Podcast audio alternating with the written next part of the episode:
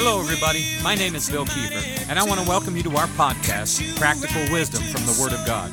I believe the Bible is a book that God gave to us that's full of insights, wisdom, promises, and many other things that help us live daily life. So join me for the next few minutes as we look into the Word of God to find that practical wisdom we need today. Well, hey everybody, my name is Bill Kiefer, and I want to welcome you today to this podcast. God is alive and well, living in you and living in me, and I believe that He wants to do something in our lives today.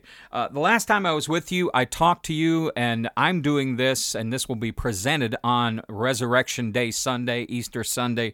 You may or may not hear it that day, but uh, I'm talking about that day. And anyway, I talked to you last time about the fact of the resurrection. We looked at uh, 1 Corinthians chapter 15, and Paul makes some very extreme statements. He says if Jesus was not risen from the dead, then Christianity is useless. In the New Living, it uses that word, and I think it's very, very apropos. The Christianity is useless. All the preaching that we've done is useless. Everybody who believes that God raised Jesus from the dead and trusts in that for our salvation salvation, we're not saved. We're not going to heaven. Our sins are not forgiven if Christ is not risen from the dead. But he ends that dissertation with this statement but Christ is risen from the dead. He really was raised. Nevertheless, he was raised from the dead. All that would be true if he wasn't, but he was. And this is what we celebrate on this Easter or Resurrection Day holiday. We're not celebrating bunnies. We're not celebrating eggs.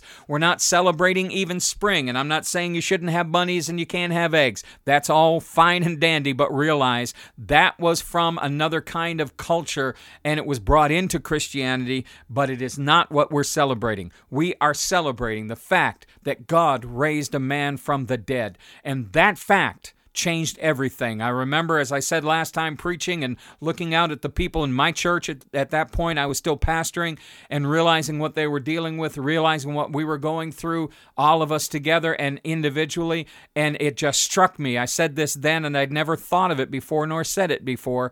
God, when God raised a man from the dead, he changed all the rules. Hallelujah.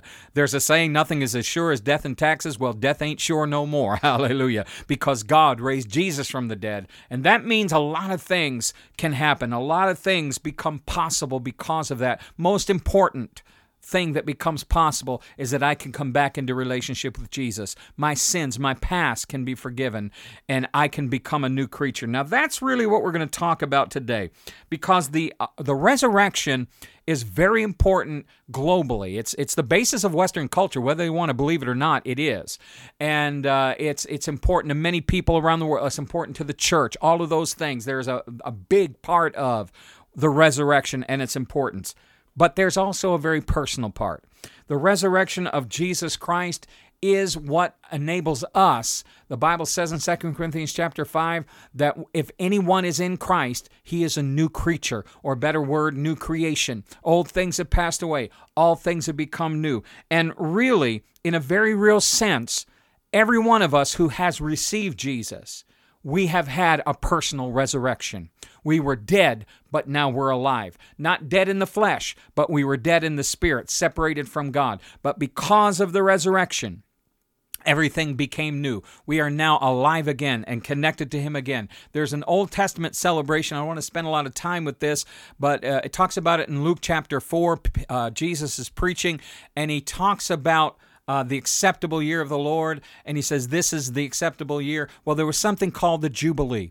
Once every 50 years, everything in Israel. If you lost property, it was returned to you. If you were in debt, the debt was forgiven. Basically, everybody one, once in a generation got to start all over again. Jesus is our Jubilee. We get to start all over again. If you have never received Him and you receive Him today, your life begins today. There's something different about who and what you are beginning today.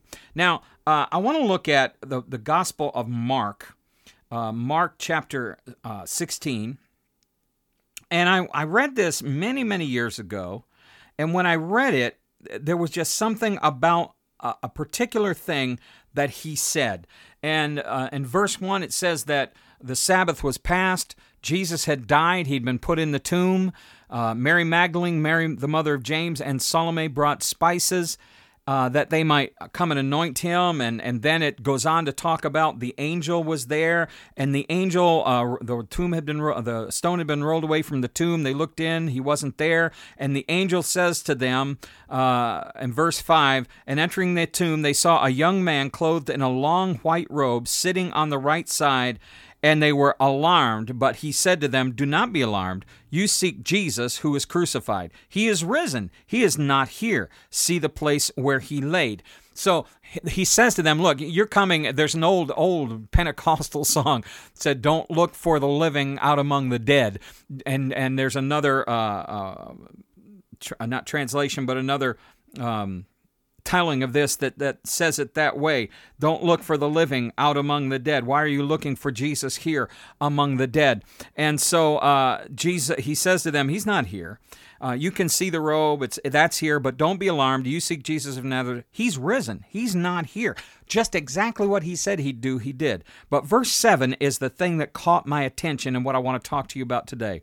But go tell his disciples and Peter tell his disciples and Peter that I that he is going before you into Galilee. There you will see him as he said to you. Go tell his disciples but he he ex, express, expressly I'll get it out. He expressly says tell Jesus I mean tell Peter. Go tell his disciples but also tell Peter. Make sure you tell Peter why did he single Peter out like that? And the way it comes out, it could also almost mean that, well, he's saying Peter's not a disciple anymore. But that's not true. That's not why he said that. Peter is still called to be the leader. We're going to look at that in a minute. He's still a disciple. He's back with the disciples by now. But there's something that happened in Peter's life that this angel, inspired by Jesus, wants to make sure that these women don't just tell everybody else. Maybe these women look at what Peter did and, and they have a particular opinion, but God wants to make sure that they go tell his disciples and Peter. That just stuck in my craw. I wanted to know what what is this all about? Why did you do that? Why did you say it that way? And so I began to think about this. And I began to think about Peter. Now we know the the end of the story, and we'll talk about that in a minute. But I want to talk about Peter generally and see if maybe you can relate to this. Let's look at Peter uh, in relation to Paul. Uh, not that Paul was wrong, not that what I'm going to describe there's anything wrong with. God needs people like Paul. But let me see. I, I don't know about you, but for me, I probably relate a little bit more to Peter.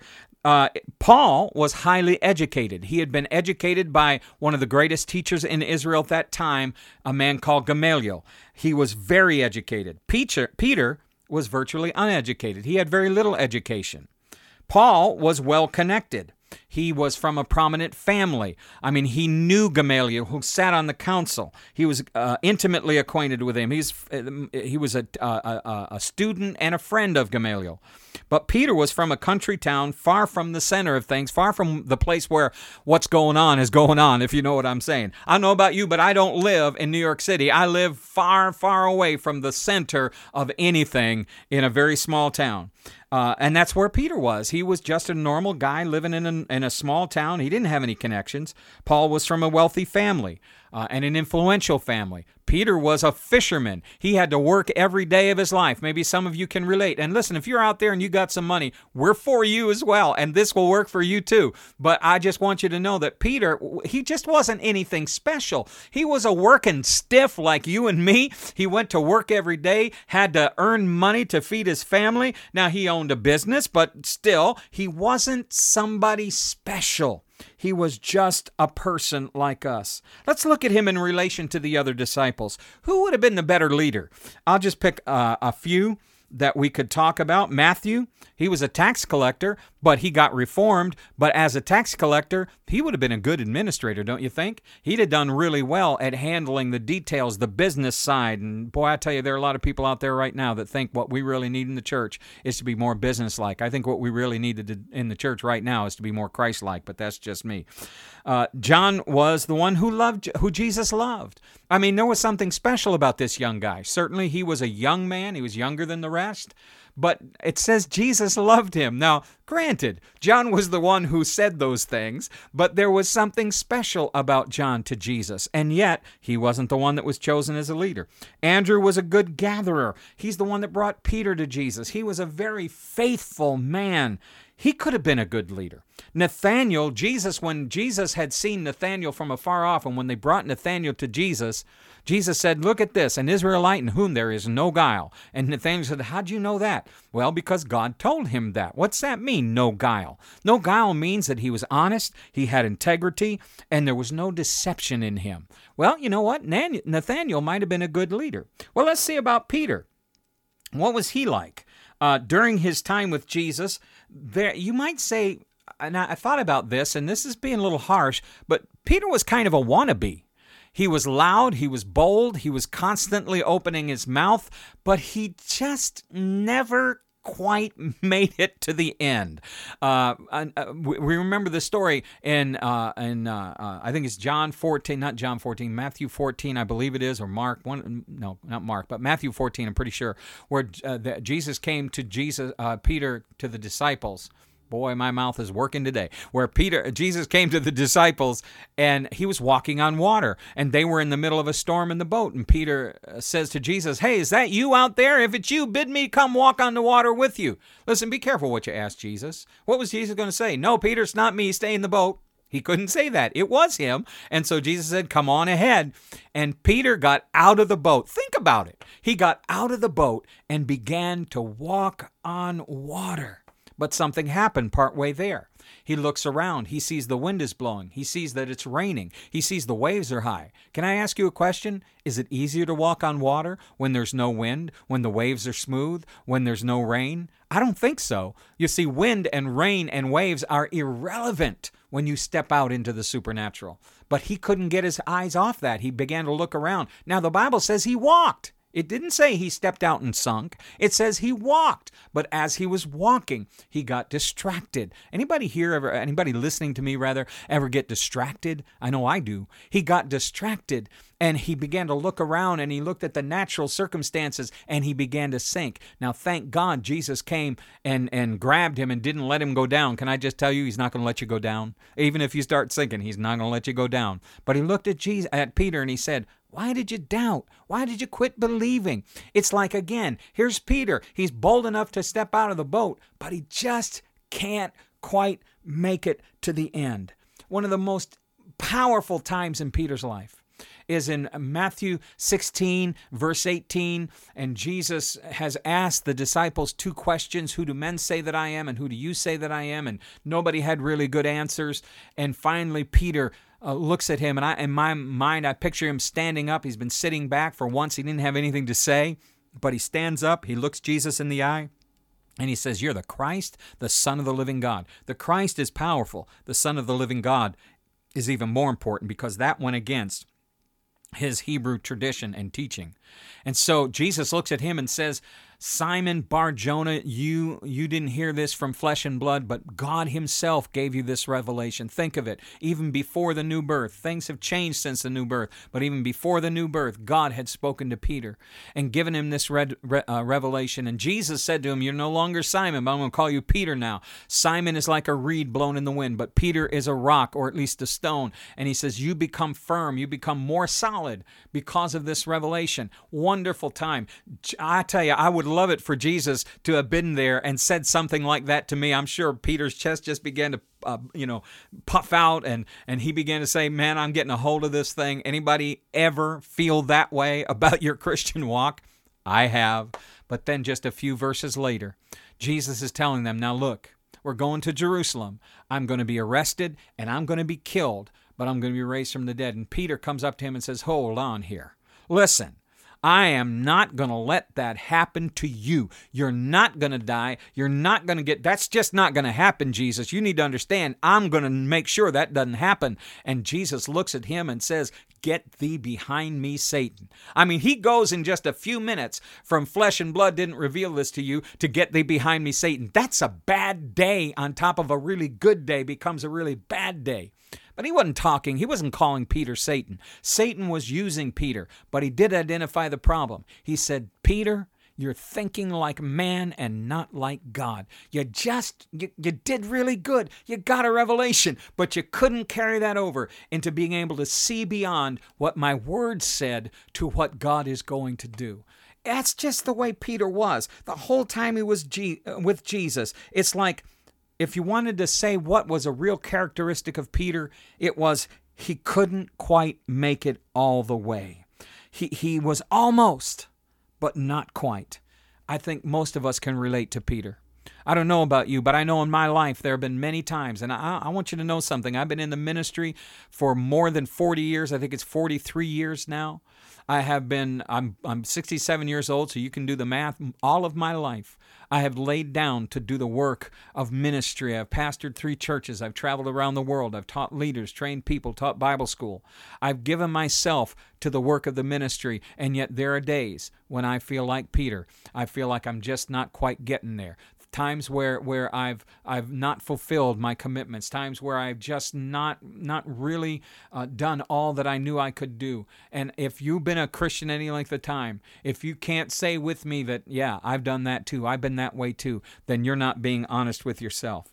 Let's take a look at Peter in the end. We're more familiar with this. He, we get to the end of, of his time. Jesus is about to go to the cross. In John 13, 14, 15, uh, 16, uh, and 17, God is, Jesus is really talking to his disciples. It's his last time with them. And in 13, he does something very important. He begins to wash the feet of the disciples. Now, he didn't do this because their feet were dirty. He didn't even do this just to show them that he was humble, so they should be humble. There was something else. He was committing them to something. This was a covenant action. And he said to them later, "If I've done this to you, that com- that that uh, that causes you to be uh, um, um, obligated to do it for others because I'm your covenant leader and I did it to you. You have to be willing to serve others. I served you, you served, you served others. But it comes to Peter, and Peter says, No, no, no, no, no, no. You're not going to wash my feet. I'm not going to let you uh, humble yourself that way. And Jesus says, Listen, if I don't wash your feet, you're not part of this. He says, Okay, wash my whole body then. He said, You're not dirty except but for your feet. And so Peter had to submit to that. Now, was it really that he was concerned about Jesus' pride? Or was he a little concerned about his pride? Well, we won't know that until we get to heaven and can ask Peter. But we do know that there was something still. He, he just he just couldn't quite get over a, a, a hump, if you will. And then in uh, at the table, it wasn't Peter that laid his head on Jesus' breast. Now, you know, uh, John is the one that did it. Maybe you could speculate on the, uh, that uh, John, you know, took the place and Peter, there wasn't any room for Peter. But couldn't Peter have, have beaten John to the punch, if you will? Couldn't Peter have wanted that kind of intimacy with Jesus? But he wasn't. He wasn't the one that did that.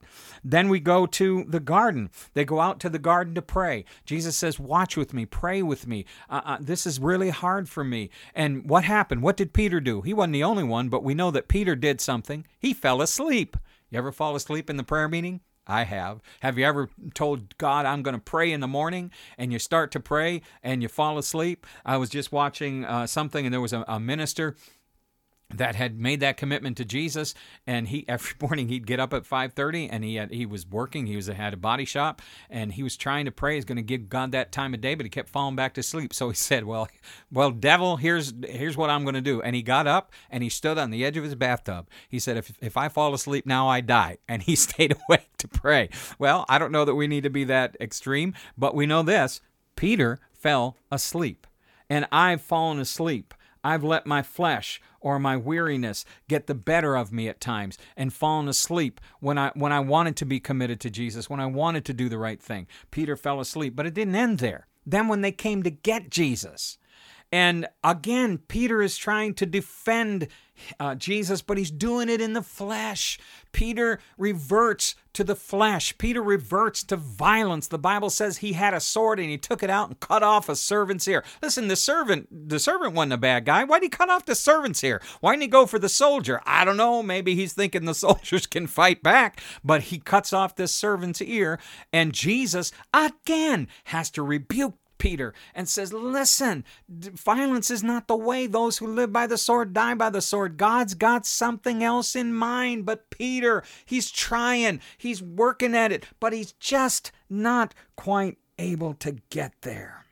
And then finally, the story we know about. Peter had said to uh, Jesus had said to Peter, "Listen, before the rooster crows three times tomorrow, you will have de- uh, twice. You will have denied me three times. Before the rooster crows twice, you will have denied me three times."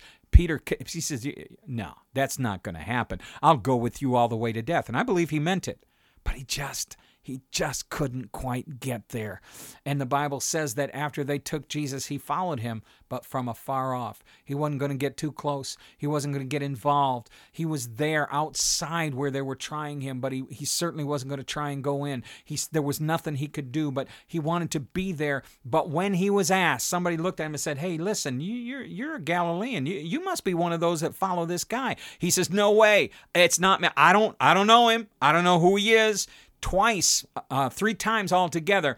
Uh, t- uh, two times the same thing. You you must be one of them. No, I'm not one of his. And the third time, the third time, the old fisherman comes out and he and he issues what a profanity, a cuss word, if you will, and he says, I bless did not do not know him. Now you can put in whatever words you want under the from from from from, but you know what I'm saying. He said I didn't whatever know him. I'm not one of them. Leave me alone. And at that point, he hears that rooster crow the second time. Oh my. What would Jesus have, uh, Peter have felt? I keep getting those two mixed up. What would Peter have felt at that moment when he heard that rooster? How must he how separated must he have felt from Jesus? How much was did he feel like he was a, a failure at that point? And the truth is, he was a failure. He was an abject failure. He'd failed when he was with Jesus. He'd failed at the at the crucifixion. I mean, at, at the when they took him. He failed all along the way. He tried, but he just didn't make it. And yet there was something. These were sinful acts. These were not just, you know, I mean, you deny Jesus and cuss while you're doing it. That's pretty sinful. And yet, when the angel speaks to those women, he says something that just rang in my heart. Go tell my disciples and Peter. I think it might have been uh, almost more accurate, and this is my speculation, and especially Peter, because he needs to hear it. He needs to hear that I'm still with you. He needs to hear that he's still part of this. He made a mess of this, but that thing that he did Jesus wants him to know, because it was Jesus who told the angel what to say. Jesus wants him to know that your failure has not changed your destiny. God had called Peter to lead the disciples. This is a movement that's going to change the whole world. It seems like Peter was the last person, and I'm sure at that moment he felt like he was so unworthy, so unable. He had done so many things wrong that he didn't he didn't even probably even want to hear it. And yet he did go back, and God says to him so specifically, Peter, go tell my disciples, and Peter, Peter, I want you to know you're still part of this thing. Listen, maybe you have failed. Maybe you failed in life. Maybe you were a Christian and you went away from God. Maybe you are a Christian, but you feel like you're just not doing enough. You're just not making it. There may be things you need to change. There may be things you need to repent of. Repentance is not some terrible thing. God says, repent, and you're supposed to feel bad. And listen, there's a godly sorrow that leads to repentance. Repentance is just going home. If God is pointing something out in your life that needs to change and you need to repent, that means you need to just go home just like the prodigal son. He just came to his senses and went home. That's what repentance is. Come to your senses and go home. But beyond that, even if you didn't, it doesn't change God's love for you. It doesn't change God's calling on your life. God had called Peter to lead this thing. God had called Peter to be the one that would bring the disciples into the next stage, into the church age. Paul, uh, Paul was also part of it, but Peter was the one who was the initial leader. And so God reaches out to him and he says, Listen, tell Peter, I haven't forgotten him. Tell Peter that, uh, that he's still part of this. Can I just tell you, it was always hard for Peter? We see him in the 19th chapter of John, and, and Jesus is trying to get a truth through, through to him. And, and he says, Do you love me? And Peter says, I love you. And he says, Do you love me a second time? And Peter says, Listen, I told you I love you. And he, and, and he says, Feed my sheep, feed my lambs. And he says, The third time, Peter, do you love me? And Peter, it's interesting if you look at the words, the first two times it says, Peter, do you agape me? Yes, but agape is a different thing. It's the love of God. It's it's a it's a profound love. It's it's a deep love. It's a selfless love. And the second time he says, "Peter, do you agape me?" Peter says, "Yes, yes. Why do you keep asking me this?" And the third time Jesus says, "Peter, do you phileo me?" It's a different kind of love. And Peter says, "Yes." That's not to really be that negative towards Peter. It's just that you know, just cuz you're saved, just because Jesus is, is in you, just because the Holy Spirit has filled you, doesn't make you perfect. It was always hard for Peter. He was still Peter. But when Jesus sent that message to him, tell my disciples and Peter, he was telling him something. You've got another chance. You've got a second chance. It's not just a second chance, but as many chances as you need if you come to me and if you repent. My brother and sister, what are we celebrating today? We're celebrating the resurrection of Jesus. That's true. We're celebrating that God raised him from the dead. That's true. But we're also celebrating that personal resurrection that comes to us when we're born again. And we're celebrating the fact where are you today? Have you failed? Have you fallen down? Maybe not terribly, maybe just a little bit, or maybe it is terribly. Maybe you've really failed. God wants you to know today. And as we celebrate on this Easter Resurrection Day Sunday, you need to think about this and realize, and if you hear this past the day, that doesn't make any difference. You need to think about the fact when God raised Jesus from the dead, he gave Peter a second chance. And Peter had been a failure. When God raised Jesus from the dead, you've got a second chance. Go back to that resurrection. Whenever you feel like you're failing, go back to that resurrection. And remember Peter, because if God would do it for Peter, God will certainly do it for you and me. Well, God bless you. Uh, have a great resurrection day if this is when you're hearing it. If not, have a great resurrection day anyway. God bless you. We'll talk to you next time.